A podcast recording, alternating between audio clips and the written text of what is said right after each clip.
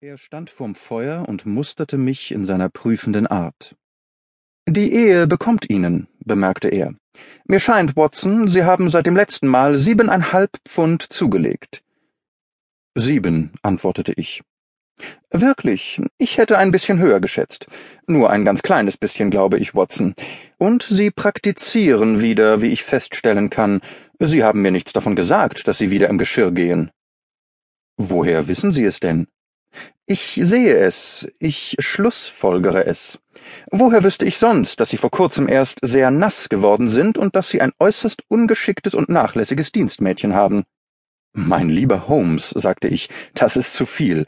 Sie wären sicherlich verbrannt worden, hätten Sie ein paar Jahrhunderte früher gelebt. Es stimmt, dass ich am Donnerstag einen Spaziergang über Land gemacht habe und in einem schrecklichen Zustand nach Hause gekommen bin. Aber da ich die Kleider gewechselt habe, kann ich mir nicht vorstellen, wie Sie darauf schließen. Und was Mary Jane angeht, sie ist unverbesserlich, und meine Frau hat ihr gekündigt. Aber wieder weiß ich nicht, wie Sie das herausbekommen haben.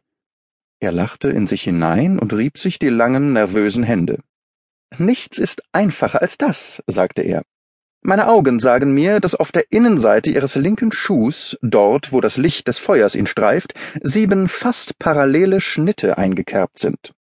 Offensichtlich sind die Schnitte von jemandem verursacht worden, der sehr unvorsichtig den Sohlenrand abgekratzt hat, um getrockneten Schlamm zu entfernen. Daher, mein Lieber, meine zweifache Schlussfolgerung, dass Sie erstens in schlechtes Wetter geraten sind und dass Sie zweitens ein besonders bösartiges, schuhzerschneidendes Exemplar aus der Londoner Dienerschaft hatten. Und was Ihre Praxis angeht, wenn ein Herr ins Zimmer kommt und nach Jodoform riecht, einen schwarzen Fleck vom Silbernitrat am rechten Zeigefinger hat und seitlich am Hut eine Beule, die verrät, wo er sein Stethoskop untergebracht hat, müsste ich wirklich dumm sein, wenn ich ihn nicht als ein praktizierendes Mitglied der ärztlichen Zunft ansprechen würde. Ich musste über die Leichtigkeit lachen, mit der er den Prozess seiner Schlussfolgerung erklärte. Wenn Sie das Ergebnis Ihrer Beobachtungen vortragen, bemerkte ich, so bin ich jedes Mal im ersten Augenblick verblüfft. Aber wenn Sie mich dann den Gang Ihrer Beweisführung hören lassen, dann erscheint mir alles so lächerlich einfach, dass ich selber hätte darauf kommen können. Und doch glaube ich, dass meine Augen so gut sind wie die Ihren. Ganz recht, antwortete er, zündete sich eine Zigarette an und warf sich in einen Sessel. Sie sehen, aber Sie beobachten nicht. Der Unterschied liegt klar zutage. Zum Beispiel haben Sie doch häufig die Stufen gesehen, die von der Halle herauf in dieses Zimmer führen. Ja, häufig. Wie oft?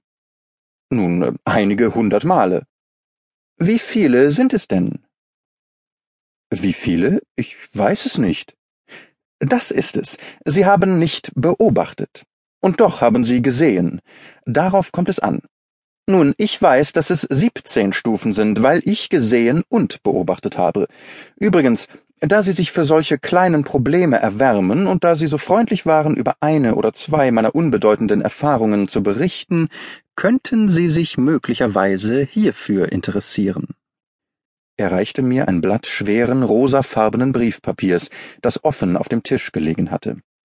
Es ist mit der letzten Post gekommen, sagte er. Lesen Sie laut. Der Brief war undatiert, hatte weder Unterschrift noch Adresse. Heute Abend, Viertel vor acht, stand da, wird ein Herr bei Ihnen vorsprechen, der in einer Sache von äußerster Wichtigkeit Ihren Rat einholen möchte. Ihre neulich einem der Königshäuser Europas geleisteten Dienste haben erwiesen, dass man ihnen bedenkenlos Angelegenheiten anvertrauen kann, deren Wichtigkeit nicht hoch genug anzusetzen ist. Dieser Ihr Ruf wurde uns von allen Seiten bestätigt. Seien Sie zu der angegebenen Zeit in Ihrem Zimmer und nehmen Sie keinen Anstoß daran, wenn Ihr Besucher eine Maske trägt. Das ist wahrlich geheimnisvoll, bemerkte ich. Was glauben Sie, mag das bedeuten? Ich habe noch keine Prämissen. Es ist ein schwerer Fehler, wenn man theoretisiert, ohne Prämissen zu haben. Unmerklich fängt man dann nämlich an, Tatsachen zurechtzubiegen, sie Theorien anzupassen, statt die Theorien nach Tatsachen zu bilden. Aber zum Brief. Was schließen Sie aus ihm? Sorgsam prüfte ich die Schrift und das Papier, auf dem sie stand. Der Mann, der das geschrieben hat, ist vermutlich wohlhabend, bemerkte ich, bestrebt, das Vorgehen meines Freundes nachzuahmen. Papier der Art kann man nicht unter einer halben Krone je bogen.